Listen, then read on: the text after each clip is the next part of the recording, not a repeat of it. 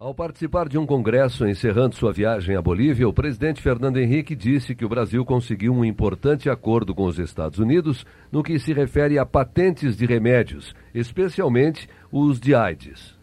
O governo americano percebeu